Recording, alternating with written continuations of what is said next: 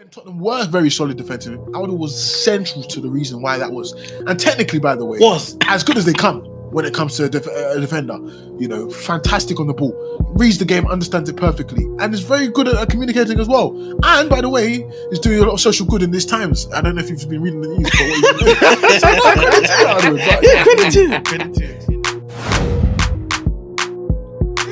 Real Madrid were just relentless, mm. relentless in terms of their ability to score goals, and that's what I'm going to look at. Their more of their midfield and their attack, not really their defense. Yeah, that's fair. The same goes for Barcelona. I have to say this: one thing about Kaka, yeah, the game for me is that game at Old Trafford where Gabriel Heinze He and destroyed us. He destroyed us. Gabriel Heinze, yeah, destroyed us. ran into Ferdinand as in he headbutted him because of Kaka. like Kaka was just sensational, man.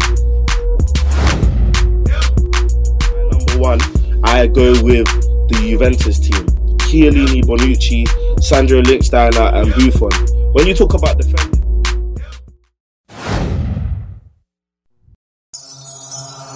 Eyes on the ball. Alright, we're back again. It's Eyes on the Ball with your favourite boys, Darren Come and Daniel. on. Come on, come, Come on. on. 20th episode, 20th Hey, that's episode. big, you know. The Twentieth episode, Damn, bro. It's a big one, man. big moment. big one. Big moment.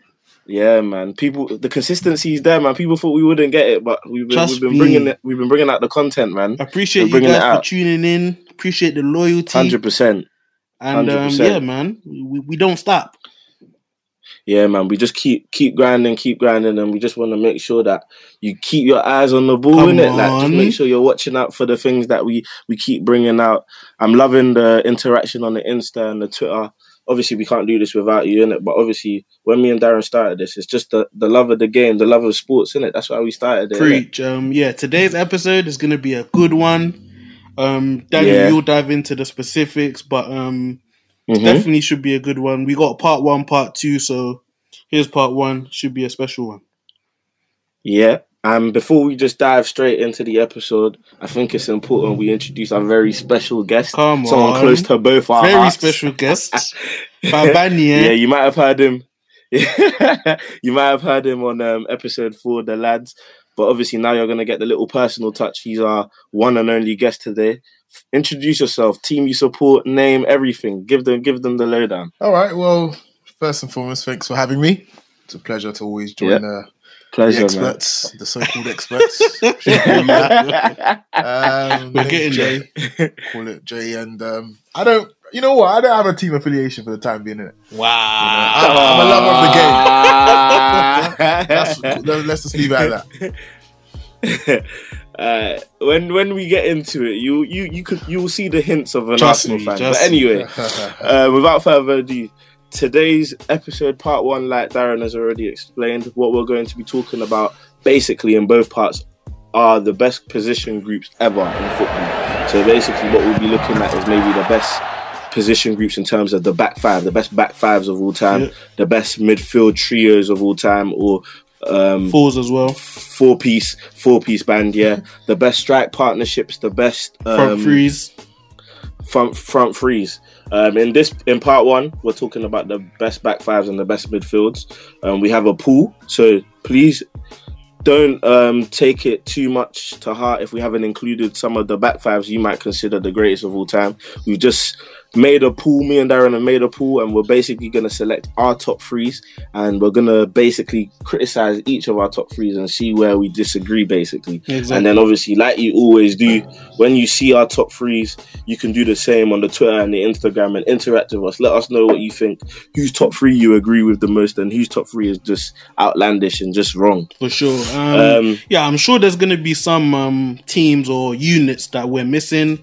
So you know, give us Yeah, give yeah, us your thoughts on why you think they should be on the list or included in the Yeah. pool, and um, whether that's Yeah. you know we've got Josh who is someone that's uh that's more aware when it comes to the older generation. So hopefully he takes it Yeah. back and uh, you know provides some insight for for our older listeners. But um, younger, younger. no, I'm saying he he For- he has a perspective that the older listeners can. oh yeah, can, yeah, uh, yeah, yeah. Oh yeah, yeah, yeah, yeah. yeah, Makes sense. Makes sense. Makes sense. Um, yeah. Yeah. so it should definitely be a good one, man. Let's get stuck in. yeah, man. disclaimer again. Disclaimer again. Just before I go into the pool, um, the criteria is not consistent. So we've all picked a criteria which we lean to towards the most, whether that be what the the back five accomplished the most, which one stands out in terms of their names, or what they want individually. Yeah. So it's But what we lean towards the most. Obviously, um, what they want as a collective unit, that's that's one of the main pieces of the criteria. Um, Yeah, yeah, individual names, as you said, um, what they obviously achieved individually, because that speaks to how good they are as a player, and um, yeah, Yeah. just who's the most recognized unit as well. Yeah, definitely.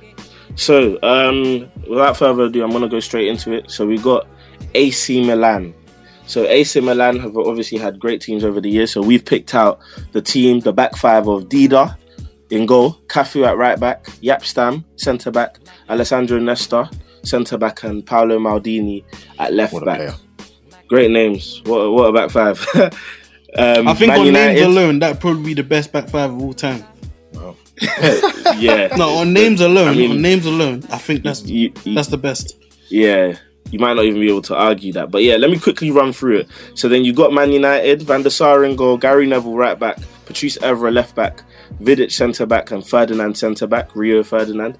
You got Chelsea's um, Cech in goal, Ferreira right back, uh, Ricardo Carvalho centre back with John Terry and Ashley Cole left back. We got Real Madrid. You got Casillas in goal, Marcelo left back, Ramos. We've put Pepe slash Varane because there was a slight overlap, and then you've got Carvajal right back. Barcelona, you've got Puyol and Piqué as the centre backs, Alves and Abidal as the fullbacks, and Victor Valdés in goal. You've got Liverpool, recent team, Alisson, Robertson, Trent, Alexander Arnold, um, Joe Gomez, and Van Dijk. Everyone should know that back five. Me. Um, you got Juve, Buffon in goal, Gigi Buffon, Stefan Linkensteiner, and Sandro Alexandro as the fullbacks, Chiellini and Bonucci as the centre backs. We got Bayern Munich. We actually had to include two Bayern teams. Um, the first Bayern team is the more recent one: Neuer, Lahm, Alaba fullbacks, Hummels and Boateng as the centre backs. Then the other Bayern team is uh, Oliver Kahn in goal, Ballon d'Or winner. Um, Lizarazu and Willy Sagnol as the fullbacks, and then you got Lucio and Kuffour, Ghana legend, as, as the centre backs, and then you've got Arsenal's Invincibles team, which is Lehmann, Ashley Cole, who features again.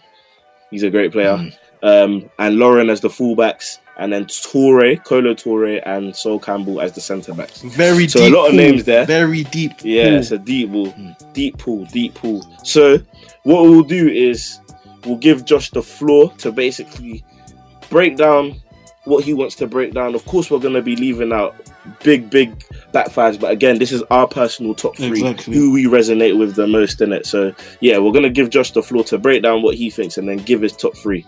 Cool. I mean, firstly, I think when you're looking at a defense um, and, a, and a pairing and, and a keeper, you're looking at obviously preventing goals, for sure. um, statistically trying to keep the numbers down. But then, as well as that, you're looking at, for me, this is for me, and probably what something we're losing in the game, is players that genuinely just know how to defend. Like the Italians, for example. it's definitely a dying, dying Exactly. breed. You know, Yeah, yeah. they, they yeah. love defending. That was all they lived and breathed for. You know, training, come out, bang sessions, just defending, Yeah. stopping. You know, stopping scenarios of Yeah. attacks. So that's that's how it works for me. In terms of my top three, I know United fans are gonna love to hear this, but Come on. No, I can't go. you got to give a lot of credit to the Vidic, Ferdinand, Evra, Gary Neville. yeah, Darren's happy. I'm happy they made it. I'm happy they made it. I think those two centre backs in particular complemented each other in terms of one was Yeah. able to do the nice polished stuff um, with Rio Ferdinand, and then Vidic was just Warrior. Exactly, you know, that's what you want from your defenders, to be honest. Animal. Um, and, and a lot Yeah. of strikers have said that them two. To go up Didn't want against Nightmare. Nightmare. Uh, but no, credit to them. In terms of, I, you know what, I found this quite hard to try and choose another two. oh, 100%. I was struggling. Struggling, bro. Struggling. And yeah, I mean, obviously it's up for debate, but for me, when I'm looking at a second pairing, I love Juventus's backline of Chiellini, Bonucci, Sandro, and Lich- Lichtensteiner. Maybe more so because Yeah. of Chiellini, because I feel as Yeah. a defender, again, just that's what a genuine defender, you know, demonstrates. Just complete love for the defending, stopping strikers, Yeah, roughing them up, you know, getting getting hard, getting getting rough, and that's that's what you want to see. and he Um, is the one of the yeah. babas of that. Here, Yeah. you know. Um, and then my third ch- selection, which is again is hard, and obviously the Arsenal fans might not like this, but I was gonna go with um, the pairing of the Lucio, Kahn, Lizarazu, Willy Sagno, interesting. and Samuel Kuffour. Kuffour. mad taking it back. Yeah, Taking it back, yeah. taking it back. I think it's between that Bayern Munich defense and the AC Milan defense, and the reason I've gone for that one is particularly because actually at the time Bayern Munich were consistent in Europe. Yeah, They weren't necessarily winning it, yeah, but they were getting to finals, semi-finals. Yeah, they were they were very consistent. And again, like um, Rio Ferdinand and um, Nemanja you had Kuffour and Lucio, who were Lucio was I wouldn't say po- as polished as Ferdinand, but was definitely that ilk. good on his feet. You know, quality, towering, and Kuffour rough. You know, and I Yeah. think he's underrated actually. But that's me. Yeah, we'll Uh, get into you know uh, some controversial aspects of it further down the line. just for some of the viewers who might not know that backline, why exactly would you lean towards that backline, that back five, over some of the other maybe names like let's say the Barcelona back five under Pep? They won six trophies, for Okay, example. yeah. the defense definitely had a part to play in that. Or the Real Madrid who went on to win four Champions Leagues Mhm. in a row. So or three in a row, but four Champions Leagues in total. So, like, why would you lean to that backline? Okay, so quite simply, when I look at that two examples particularly, um, I think they were great teams, but they were Mm. not necessarily that strong defensively, in Yeah, my opinion. I feel you. So I was just yeah, looking before yeah. this at um, the league table in 2011, 2012. Barcelona conceded 29 goals, you know, in the uh, which is which is for me is quite high.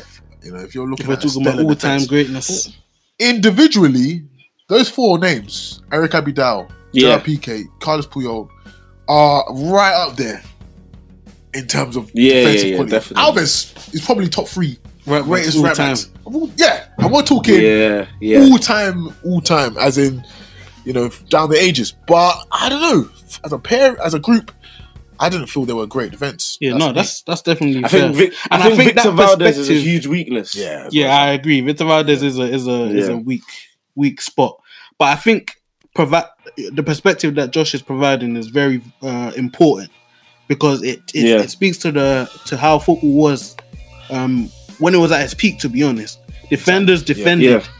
defenders defended, and and I appreciate the fact that he's given us his actual list of greatest defenses. I definitely appreciate that. Um, hundred percent. I'll go into my list. Okay. Um, I've got at three, similar to Josh. I've got the Ferdinand, Vidic, Evra, Neville, back four. Okay. Um, the winning is crazy. Obviously, they won Champions League, Premier Leagues. They were the winning Yeah. is United. unquestioned. United Part One. Yeah, exactly. Um, yeah, man. You know, and I think the longevity also matters as well because a lot of the teams that we speak Oh yeah, yeah, about, hundred percent. they didn't spend a lot of time together, I, and that was a pivotal factor for me. How long? How long were you dominant at the top? Fair, fair, fair. Yeah. And that's why when I move on to my number two, that's why I put at two. I put Piqué Puyol, Abidal, Alves. Oh really? Yeah, I put them at two. They were dominant. You talk about winning leagues, winning Champions Leagues, and I agree with the point that when you're talking about defenses, they weren't great defensively, but going forward, I feel like they were big. Dani Alves was was a big time player going forward. Um, obviously, Yeah. they were dominant. I'd say Abidal was the only weakness of that unit when he moved to left back, Mm, okay. but you- mm, I still, I still, I still like them as a unit. And also, Victor Valdés obviously wasn't. Trash. Yeah, exactly. He wasn't. He's not top of the pile, but he was. He was still solid. Um. Yeah, he, he was good enough. Yeah. He was good Exactly. enough. Um. Yeah. I, I wanted to include the AC Milan unit so much, but Stam only spent two years with them, and they they didn't win anything while he was there. And that's that's a They were actually poor. huh. They were actually poor. Yeah, they didn't. They finished third in the league. Finished third in the league, and in the Champions League, they didn't even get to any finals with Stam in that team. So it was No, I think they quite got to the final. They with won the Champions League in 2003, but that wasn't with Stam in That was the year before Stam got. wasn't with Stam. No, they won the Champions League the, the year Stam left. Yeah, and oh, two years before you got there. Sorry, two years before you got there. Two years before you got there, and one year after he yeah, exactly. basically.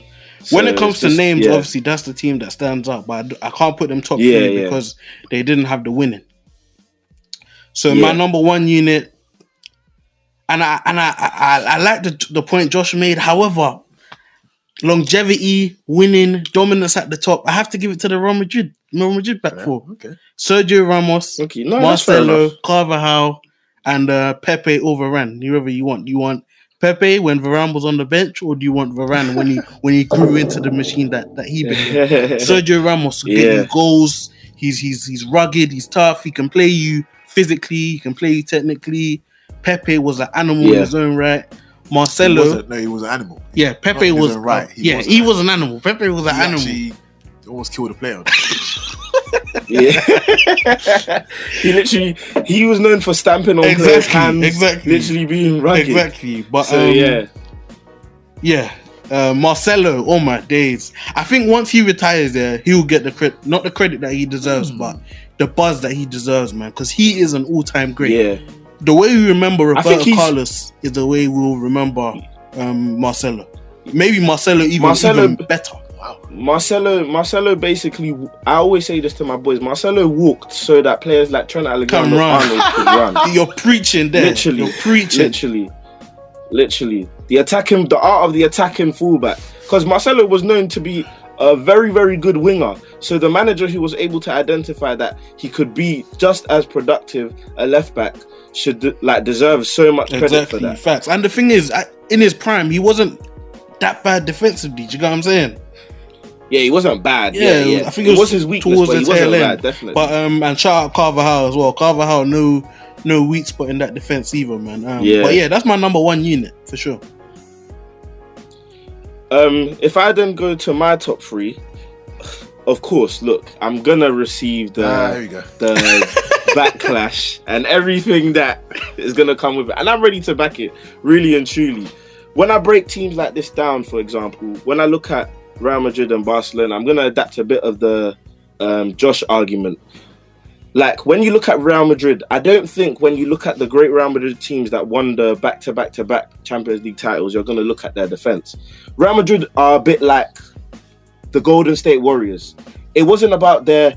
Of, of course, they can defend, fam. You you can defend, but it's their ability to outscore teams. If you scored against Real Madrid, just know they were going to score. They're scoring more. So you had to, you basically had to score three goals and have a head start to try and beat them. Basically, just look at an example. If I look at a perfect example, it was the Bayern Munich game in the semi-final where Bayern Munich literally had the game there, already won, and Ronaldo came from nowhere and was able to score. That that match match winner mentality, the same as remember when um, Buffon pushed the referee because Real Madrid managed to win a penalty in the last minute.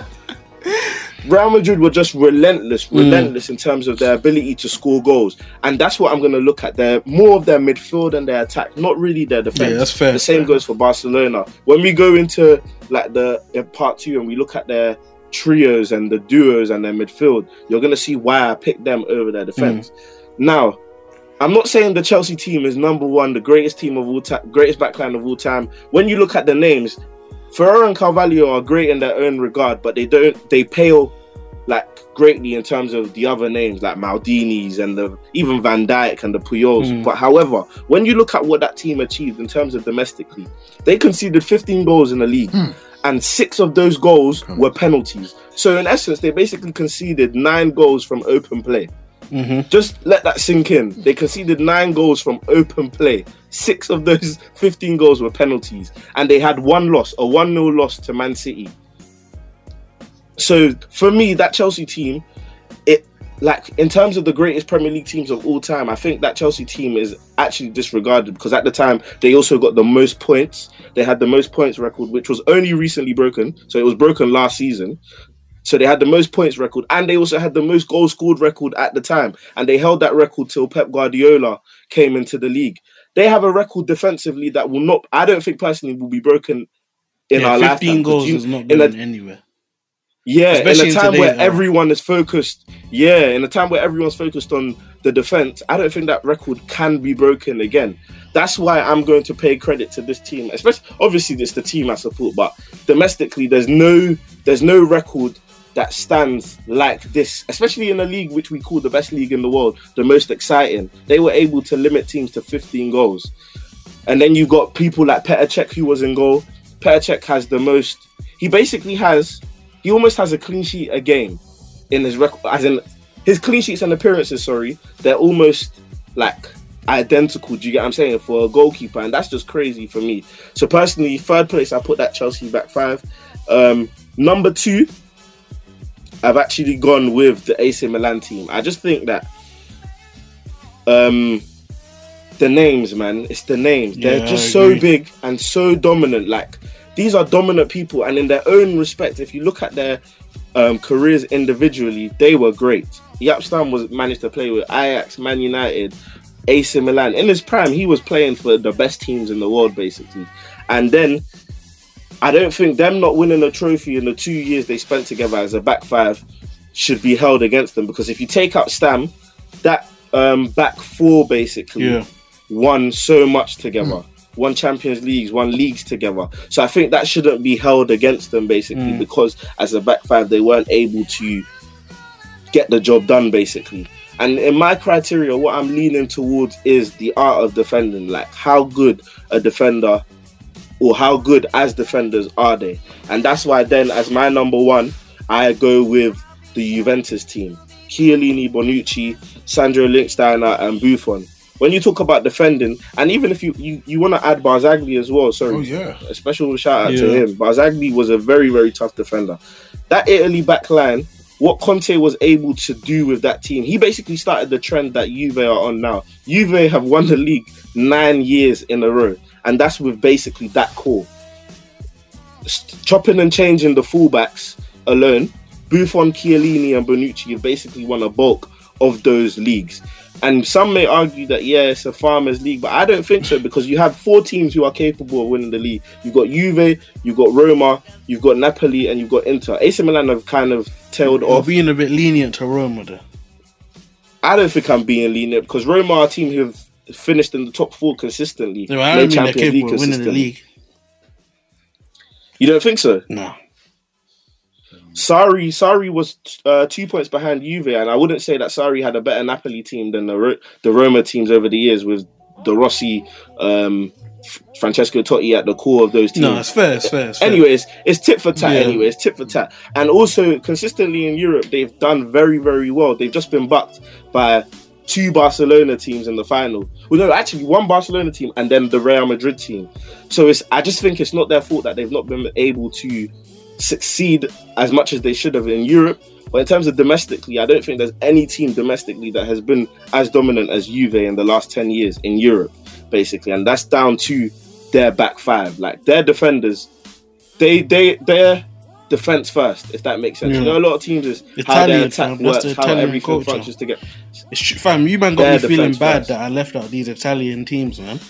They get an honorary mention, in my opinion. Like when I look, think about. Yeah. I mean, Paolo Maldini. Let's not even start on him. Fam. alone, Oh yeah, And Maldini Nesta is as well. you know, yeah, quality, Nesta. quality um, defenders and. uh, You got yeah. Even Puyol, like Puyol was one of the Fam, I love Puyol. stalwarts when I it comes to defending. Like I, I think that's that's one of the reasons why I wanted to put um Barca in for me. Puyol was a beast. Yeah. Do you know what? I want to give an honorary mention to the recent Bayern team, the Hummels, Boateng, Alaba, Lahm, and Neuer, Yeah. because I think that team as well had the potential to do more than it did. It could have been dominant in Europe as well, For sure. But they weren't able to win any Champions League. I don't think they even made a final, if I'm correct. No, they made one against you guys, no? Not with Hummels though. Oh, that was before Hummels. Yeah, it was before Hummels. Oh, yeah, that was I think they um, literally went out Yeah, to- that was with yeah. Dante, innit? Dante, yeah, Dante and Van Buyten as the centre backs. But feel free again to disagree with us, give us your takes on um, what backlines or what back fives have been or resonate with you, and just let us know on the Twitter and let us know on the Insta as we go into the next seg- segment, a new game called State Your Case. State your case, if you dare. All right, guys. All right, guys. Welcome to a new segment, a new game, which I have titled "State Your Case." You're going to be hearing a lot of a lot more of this game. It's basically a game where, anytime we have a guest, one of the mainstays, so me and Darren, will go up against um, one of our guests in a series of debates and basically the person who isn't debating will decide who makes the more convincing argument. So the point of this game is basically not about genuinely or generally what you believe or necessarily the right answer, but it's can you make the best argument. Um, so in today's first edition of the game, Let's um, get cracking, I've Dar- baby. yeah, man. I've said Darren will go up against Josh. I will be conducting the debate. Guys, fight fair. No, no hands. I don't want to see no hands. Um, so yeah, man. So the first debate, first question is: A fully fit Kolasinac is better than a fully fit Luke Shaw. You both have one minute basically to um, pit your arguments. Josh will be arguing for Kolasinac, and Darren will be arguing for Luke Shaw. As you're our guest, Josh, you have one minute starting from now. Well, I'll, I'll say this, listeners. If you know Luke Shaw, the question I want you to ask yourselves is when he joined Manchester United and where he is now, has he improved? And if the answer is yes, then I'm sorry, but you're well off. The reality is Luke Shaw has had little to no improvement since joining the club. He struggled fitness physically. He struggled to stay fit. Um, and I think, you know, it, it's testament to the likes. I don't know, the what's the new guy that's coming at Man United at left back? Brandon Williams. It's testament to him that he's come in and he's shown that potentially Luke Shaw's place could be under threat.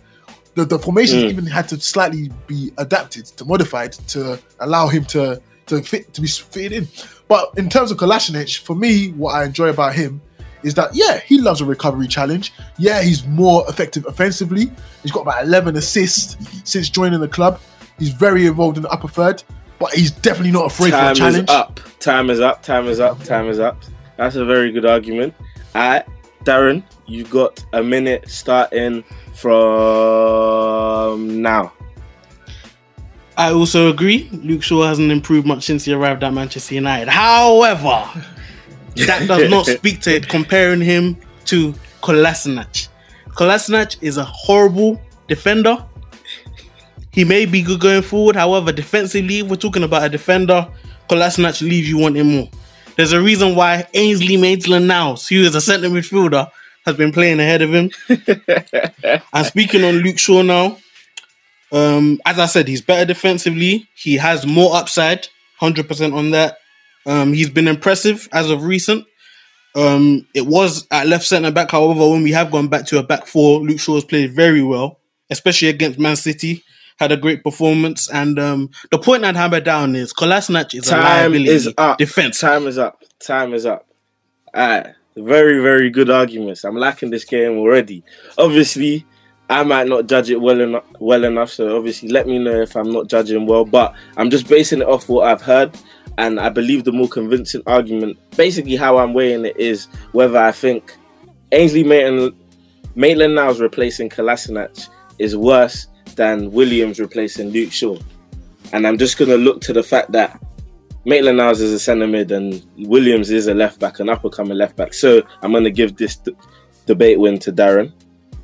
1 0 Darren. Number two, second question is after Van Dijk and Laporte, who is the third best centre back in the league? Darren, who have you got? Are we? Are we? Are you starting my minute or?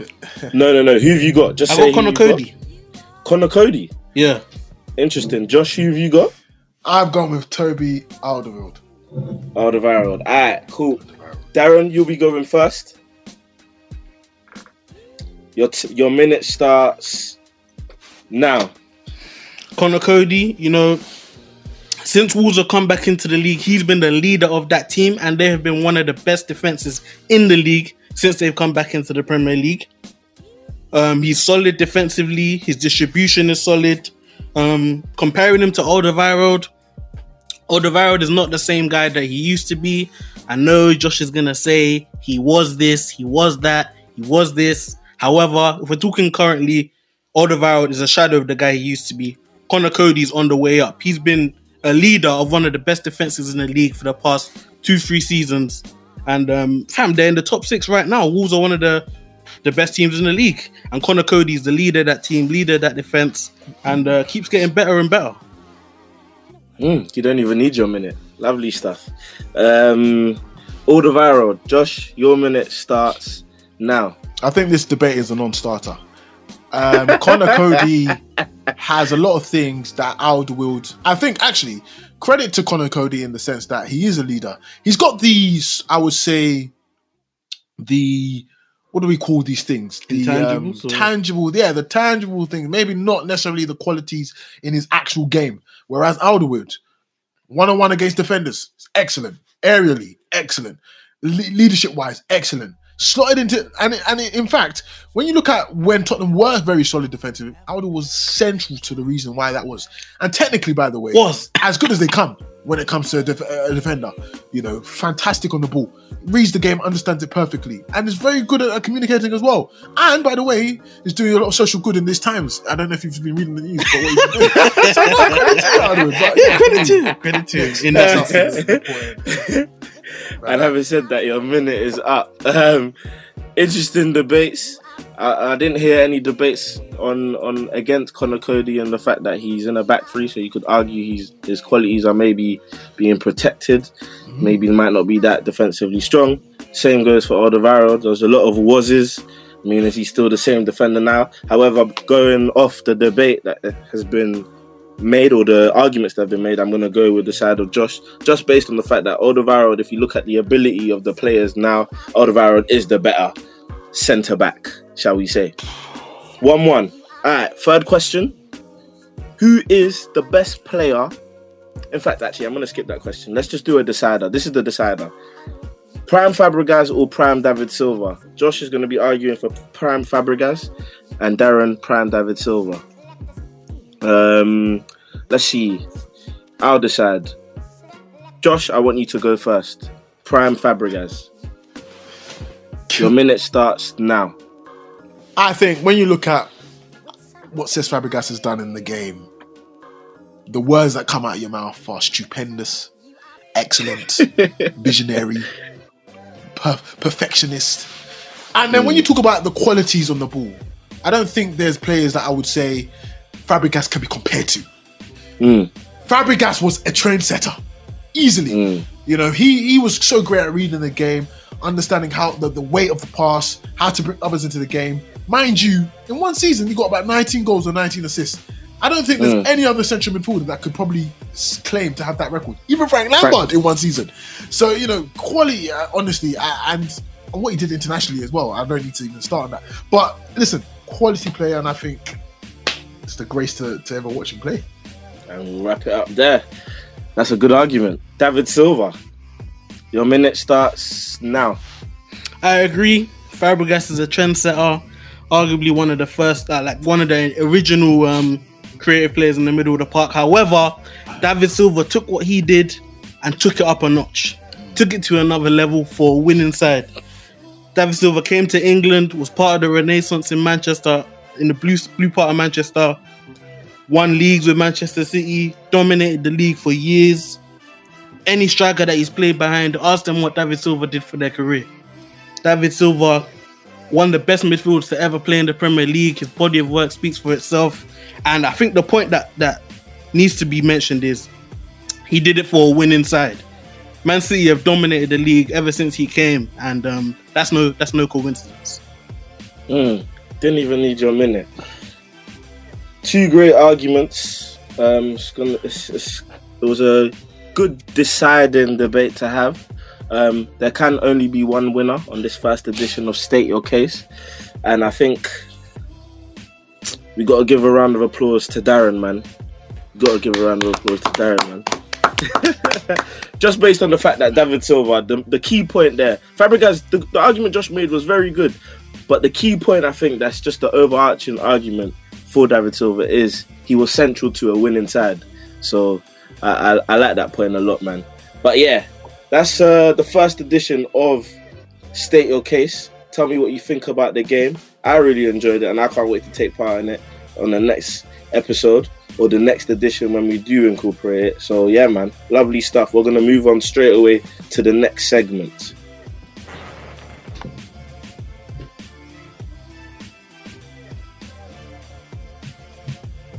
All right, moving on to the midfield portion of the, the episode.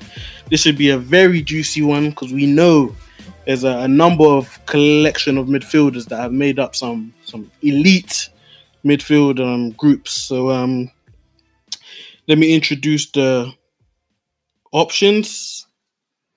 We got Barcelona of Busquets, Iniesta, Xavi. Manchester United of Beckham, Scholes, Keane, and Giggs. Chelsea of Makelele, Essien, and Lampard. Real Madrid of Casemiro, Kroos, and Modric. Real Madrid again with Makelele, Zidane, Figo, and Guti. Mm. AC Milan with Gattuso, Seedorf, Pirlo, and Kaká. Liverpool with Mascherano, Alonso, and Gerrard. Man City with Fernandinho, Silva, and De Bruyne.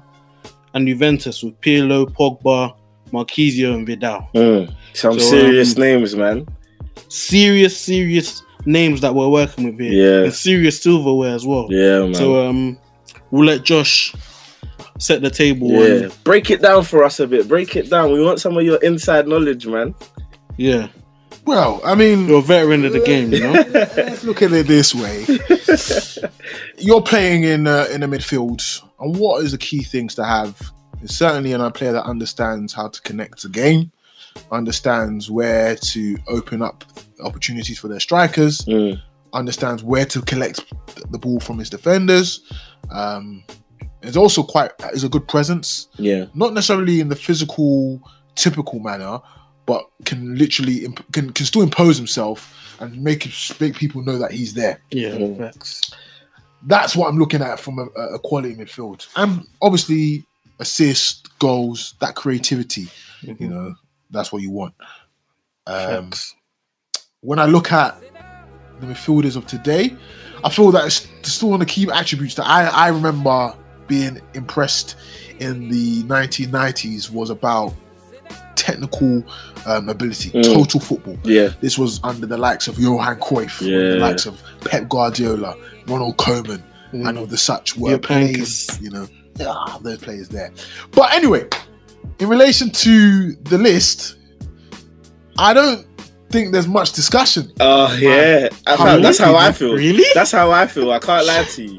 If, uh, you know, great midfielders across the board, honestly. Yeah. Some quality names there, like Makelele, Essien, and Lampard for Chelsea, um, Real Madrid, Casemiro, Kroos, Modric. Good, good midfield.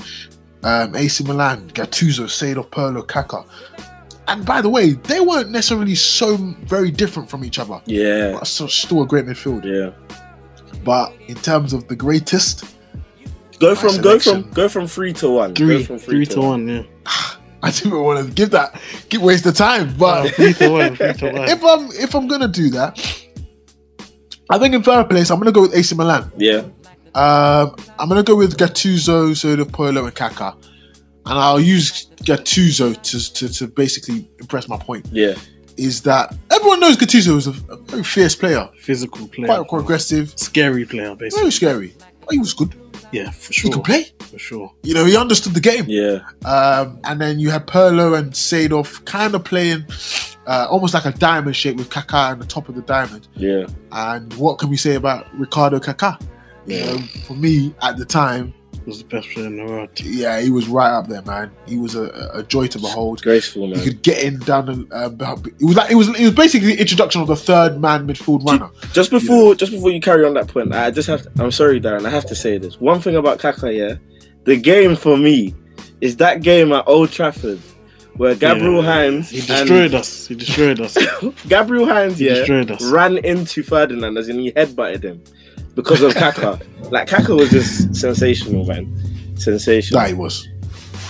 He was. He Man, was. one of the goats. He was. And he could carry the ball so well. Yeah. Really, really good. What?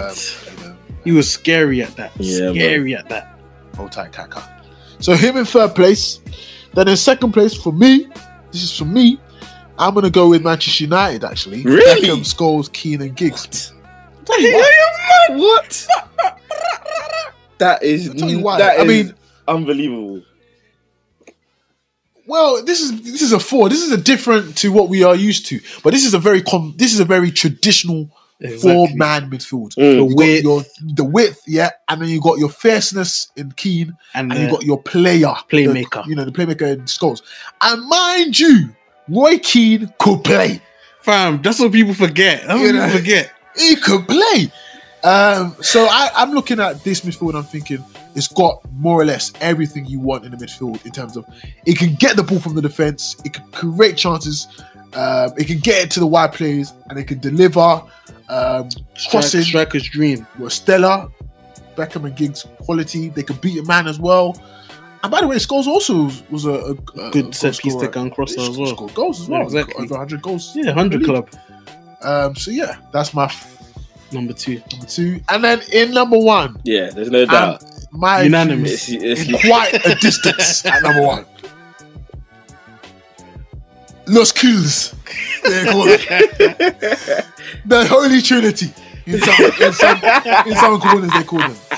yeah, Sergio Busquets, Andreas Busquets, Iniesta, yeah, and Xavi Hernandez. yeah, man. Greatness, man. Greatness personified. Yeah.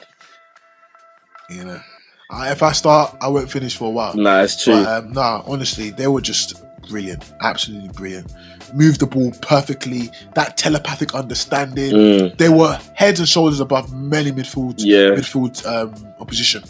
yeah, You know, listen, it was just brilliant to watch, man. It was the chemistry that was special. For me. yeah, Yeah. man. It was the chemistry. That speaks to that United side as well, fam. When you play together for so long, for when you're kids, the chemistry is on another level. Yeah. Nah, I fully understand that, man. I get that, man. What should I go first or Darren? You want to go?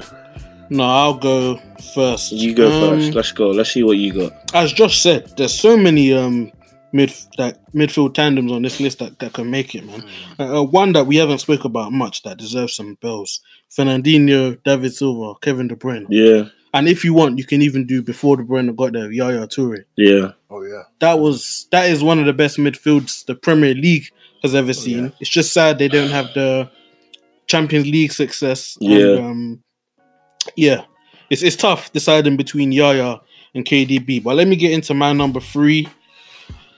At number Josh, just to show love, I'm so grateful that you had the United Uh, midfield. four. I wanted to put them on there so much. I wanted to put them, and I, I, I agree with your point. It's the, the complete midfield. However, my number three is Casemiro, Kroos, Modric. mm, Uh, they dominated for so long. Modric, Ballon d'Or winner. Um, them man did them back to back to back Champions Leagues. yeah, Before that, no one had even gone back to back. Um, Casemiro was the cleaner, knew how to do his job. Kroos, Kroos won everything by the age of what 24, 25. yeah, That just speaks to what kind of impact that he had. And um, yeah, man, those guys were just special. Um, you know, Definitely. they're, they're expiring a little bit now, but in their heyday, wow, they were they were a serious, serious side. a bit underrated actually. Yeah, yeah, A bit I, I agree. underrated. A bit We'll, we'll see once their career is over where they go down in the history books. Yeah, but yeah, they have to be recognized as one of the the elite midfields of all time. yeah, For facts, for sure. Um, at number two, I've got the AC Milan, Gattuso, Seedorf, Pirlo, and Kaká. yep, Um, for me, it's it's the balance that that midfield provides that is so special. yeah, Um, Josh, you spoke to it. Gattuso was a like a rhino, steamrolling everybody that came into to, into his way. He was the cleaner. Then you also have Seedorf, who's the athletic one, the, the midfielder that teams are scared of. You can't go one on one with him because he'll, he'll dribble past you and he'll collect the ball for you. Yeah. He can help Gattuso out defensively and he contributes going forward. I think Seedorf's actually one of the more underrated players in in, in football. in world because football, that's true. he has such a long career Yeah, and had and had success both at the international level and domestically where, wherever he went. Um, Pirlo, wow, one of the best chess players to ever touch the football pitch. The winemaker. yeah, he did it all. He was a conductor. He was a chess player. He was a leader.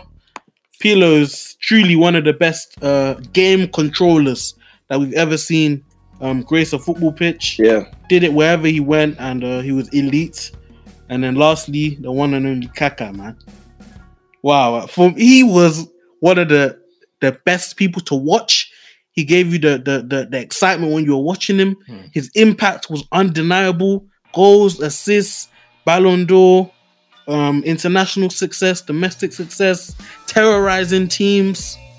Um, as you said, he was one of the original third runners that that came in and contributed from the midfield. Um, that set that notorious celebration, um, showing glory to God. That was so inspiring. Like Kaka, man, for me, him and Ronaldinho are two of the like just legendary footballers that I can never forget, man. definitely. Man. So um, yeah, th- those guys are my number two, and number one, as we said, the Holy Trinity: Busquets, Xavi, and Iniesta. yeah, Those from when they translated their domestic success into World Cups and European Championships. That should show you the level that they're on. Xavi was the the conductor, similar to Pirlo. You know, he would pick up the ball from wherever he wanted, ping any pass that he wanted, create chances, dictate the game. He was another chess player. Mm. Xavi, Iniesta. Whew. Iniesta, man, He was like the ace in the hole, Literally. the Joker, the Joker in the pack. literally. Iniesta, serious, serious done. Like serious, serious done. He can drop a bit deeper, dictate play, contribute to goals, create chances. Iniesta is one of the the elite, elite players to ever grace the football pitch. Yeah, And as you said, Busquets, another guy that won everything by the age of what, 24. Um, still, still dominated to this day. Unreal. Um, one of the best uh, deep line playmakers that we've seen.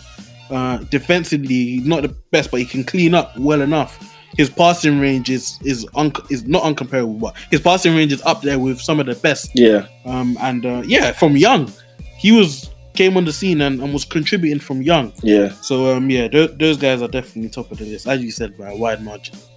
Um, yeah, man.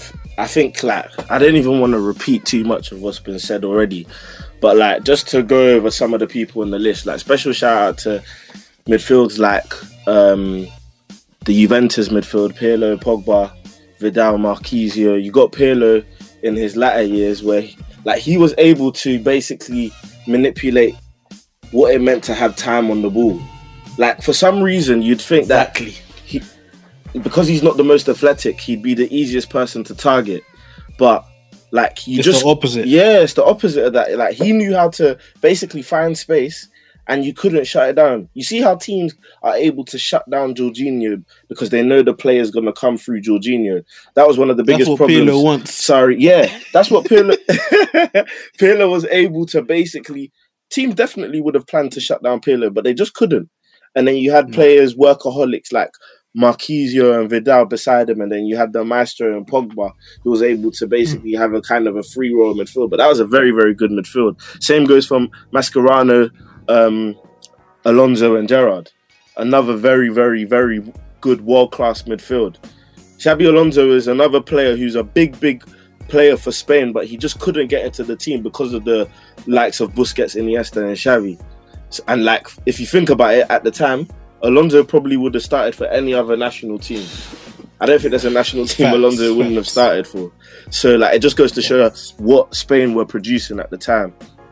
But yeah, just to go straight into my list, third I put Casemiro, Kroos, and Modric. You have to just look at it like this: Modric is a Ballon d'Or winner, so you have to put respect on his name. Like he came to Tottenham and dictated play for a Tottenham team that weren't like Tottenham weren't that great. And he him and Bale were able to elevate Tottenham. And I feel like they were like the kind of okay, this is how we can grow. Play, if we get players like Modric, try and develop these players because Modric and Bale, when they first came, or Bale obviously coming through the youth team, and Modric when he first came to Tottenham, they weren't supposed to be these world beaters. I don't think anyone could have predicted that, and obviously they were able to exceed expectations. So Modric, respect needs to be put on his name. Modric definitely a world beater. Then you've got Kroos. Kroos is such a classy, silky player who's been able to like manipulate play. Obviously, his I think his Bayern Munich days get looked down upon a lot because Kroos was actually a baller for Bayern Munich as well. And then they were able to then apply Casemiro to the team as well because Casemiro is just a destroyer, basically able to break down play, a different version to Busquets. But the thing that I think Casemiro has over Busquets in terms of like the DM role is that he's also defensively very, very equipped. Do you get what I'm saying? I'm not saying Casemiro is better than Busquets. Like I'm not saying that at all, but I'm just saying what he has over Busquets in terms of the DM role is that he's just a destroyer. He's able to destroy play, and obviously that is obviously what starts and springboards attacks for Real Madrid. Second, I've got um, Gattuso, Seedorf, Pirlo, Kaká. Don't want to repeat too much what has been said already. They were just a phenom- phenomenal um, four in the midfield. Kaká again, a Ballon d'Or winner in a time as well where Ronaldo, Messi were just about to start dominating. He was able to like make his mark, make make it known in history that he is one of the greatest players of all time. Do you get what I'm saying? Kaká was just so graceful. The way he ran with the ball, he didn't even do much tricks. It was all close control, like running. Like, do you get what I'm saying? If anything, just one step over. Yeah, one step over and then he's gone. Like he's gone. And I wouldn't even say he's rapid. It was just his acceleration. You No. couldn't get the ball off him. He was a glider. Glider, you know them gliders. Sometimes you just can't stop. Yeah, man. The way he just weaved through the middle and everything. And then number one, of course, Busquets, Iniesta, Xavi. They, fam, it's it's been pointed out. Everything I wanted to say about them has been said already. Just so great. Just, just so great, man. What more can be said? But a point All-time though. A point though. As good as Beckham, Scholes, Keane, and Giggs were, and don't don't like I'm not gonna disregard them, especially because it would be unfair for me to be um judging executioner by saying that these two were I mean this midfield wasn't that great because obviously their titles. They won six league titles together one Champions League two FA Cups. But when we're looking at the individual ability of some of these players and then how they combine together I think they do not compare to a lot of this list and feel free to Mm. disagree with me if you want but when you think about the individual be- ability definitely. of a lot of these players in their prime. Let me go. If I go through it clean, I don't think you'll be able to give me the answer. If you give me like the like for like position, everyone who played in their position at their peaks, none of these players, apart from Scholes, maybe apart from Scholes, who obviously Yeah, but was- you only need one. You only need one. no, that but that's my point. That's my creme. point. If you look at the rest of the midfield, but as a standalone player, they all, I believe, are respected. I think a, a lot of people in that Man United midfield were carried, and that's testament to Alex Ferguson, who was able to build a midfield, who was able to work together very, very well. But as a standalone individual, I believe some of these players weren't as good as they are. Kind of, I think to say they're being carried is an overstatement. maybe an overstatement. Because maybe an There's quality. overstatement. There's there's definitely Maybe an quality there. overstatement. Maybe an And overstatement. another another yeah another thing I'll speak to is you can only be a star in your role. Do you know what I'm saying? You can only do to the best ability of what you're asked to do. Do you think they were all stars in their role? What? Ryan Giggs, one of the best assist men of all time. David Beckham, say the same for him. Not not from not from not from the a lot of his assists came when he moved to centre mid, you know. Who Giggs? Yeah. But fam, he's known for being a wide man, fam. He's known for the damage that he did on the left. But it just this is my point basically. I fam, it's like the Giggs debate we were having over um in a couple episodes back. And you should be debating with Josh. Josh is the one that put in number two. No, but you you believe it as well. It's, it's not it's not even a it's a general no, debate. and it's a I, I general- just appreciate yeah, yeah, yeah, the yeah. greatness. Of course, I appreciate greatness, fam. Their record speaks for itself. But I'm just saying, Yeah. in comparison to some of the midfields or a lot of the midfields that we've mentioned, me personally, I'm talking about ability wise. I don't think they were better than a lot of these midfields, ability wise. That's the same. Hold on, let me just finish before Josh gives his take. Um, it's the same reason why a couple episodes back I was saying Giggs isn't better than a lot of the wingers we see right now, ability wise. He just happened to be in an era where, of course, the role he did was excellent, and he did very well in his role. But Giggs isn't better than a lot of the wingers that we see right now, ability Who, wise. who are the, the wingers you're referring to? Do you think right Giggs now? is a better um, winger ability wise than someone we've seen like Hazard, Leroy Sane? Even you could even Okay. go down to the likes of Wilfred Zaha. Some people may argue that Zaha ability wise is better than Giggs. Hey, I'm, uh, I'm, I'm, not, I'm not hey, saying it's a hey, personal your point. opinion. I'm not saying it's a personal opinion about the Zaha one. Don't take the Zaha one and then run away with it. I'm just giving you an example. There's players. yeah, but okay, I understand your point, but sorry, just before you speak, Josh, ability is not the only. Do you get what I mean? Variable. I'm not saying that. I think you take. Listen, no, I, no, I Yeah, understand yeah, what yeah. you I understand your point as well, but I'm saying the reason why people people underestimate Giggs is because they think the ability is such a huge factor. yeah, Do you know what I'm saying? But I'm saying when you're you're the most decorated player, I think he's the most decorated player in arguably the history of football. He's got like 13 Premier League titles, two Champions Leagues. Fam, he's one of the most the winning matters. Firstly, hundred percent. being able to to be a star in your role matters. 100%. Again, me and you, Daniel, had this debate. Versatility matters. Are you telling me that a guy like um the guys that you mentioned, Wilfred Zaha, No, no, Sadio no, stop- Mane, and all these man, can they transition to centre midfield or Champions League that's winning not, side? That's not the point though, because Sadio Mane is a champion. No, but I'm telling you, I'm telling you, Sadio Mane I'm telling you the things that winner. make that make Greg such a great player. I'm not. I'm I'm I telling think you. I'm- I appreciate your point. Yeah, I appreciate your point. yeah. But I'm just saying, these are the things that you can't just look past them and say, "Let's go to the ability. Let's go to the ability." No, no, because that's not the only thing that speaks to their Alright, let's let's play a game. I'm not. This is what I think you're um, misinterpreting. I'm not even putting a, a a spot on their greatness. Their greatness is who am I to tell them how, um, how great they are? Do you get what I'm saying? Oh, but I'm you're not, giving your I'm not opinion, putting a, I'm not putting a spot on their greatness. But let's play a quick game. Yeah.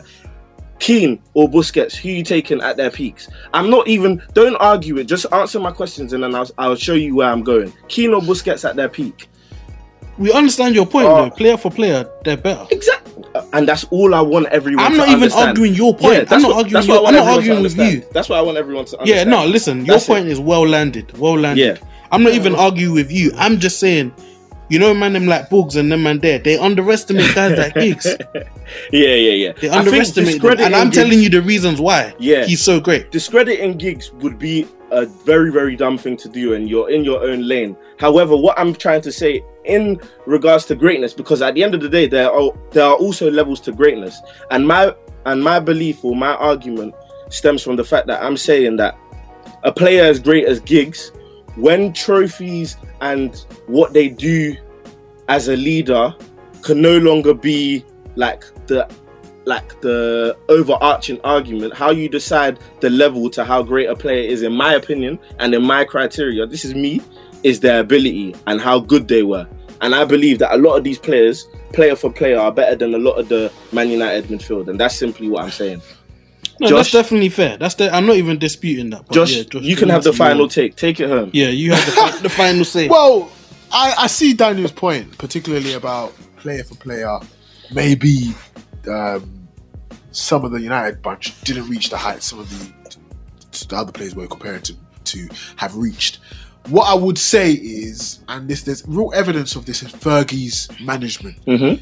is that they were incredibly successful and not they didn't necessarily have the best bunch of players yeah ever globally. I wouldn't say at any point, bar Cristiano Ronaldo. Uh, even then fergie made them into the best players Rooney, Tevez, whatever. I mean, yeah, I don't know if they were necessarily the first names off the team, off the sheet, off the mouse, in a global sense. Yeah, yeah, at, yeah. t- at those times. Yeah. that's why. I, would- that's what I was saying. So when you're talking about Beckham and Giggs, uh, particularly, maybe yeah, they weren't. And by the way, David Beckham was European. I think it was European Player of the Year or second in the European Player of the Year. David Beckham doesn't get the year credit. after he kicked out on that Argentina player. yeah i think he finished in like the top three Yeah, I mean, they, they weren't not in the discussions, but clearly weren't top of the top, top of the top range. That's probably a fat valid point. yeah But you know, just just to just to end the, the segment you'll get a lot of dispute as to why you put them above Modric, Kroos, and Casemiro.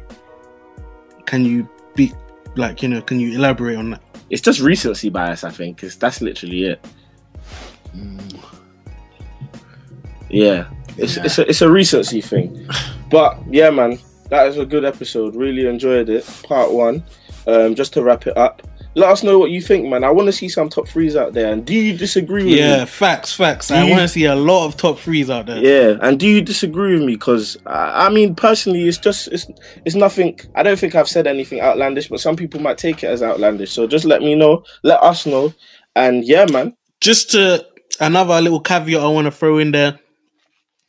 I I I I appreciate I appreciate you guys' criteria when it came to the defending category. I, I think I did overrate the Spanish Giants because of their um their trophy collection. Mm. However, I would put the um the Juventus group uh up in my in my ranks. So Mm. yeah, the Chiellini, Bonucci, Sandro, and them man. Man, try to slip But it um, in yeah, there as so you said, that Daniel, great episode. man, try Hope you guys enjoy it. man, try to slip And, it in uh, there so that no one will get onto him. Wow, what do you mean? Everything What do you mean? man. What do you mean? No, I mean, Juventus, nah, I'm joking, I'm joking, I'm joking, I'm joking, man. Hey, yeah, no, you know, when I was when I was considering, it, I think I put too much weight on the success no, no, no. Rather than the actual it. defensive I unit. hear it. I hear it. Do you know what I'm saying? Nah, But um, listen, them man weren't um, what do you call it? Uh, chop liver either.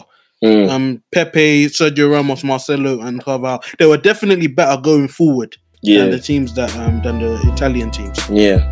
And listen, yes, you know, scoring goals, keeping goals out. What's what's more important to you? It's all relative. I hear that, man. But from But um, yeah, I appreciate you guys for tuning in.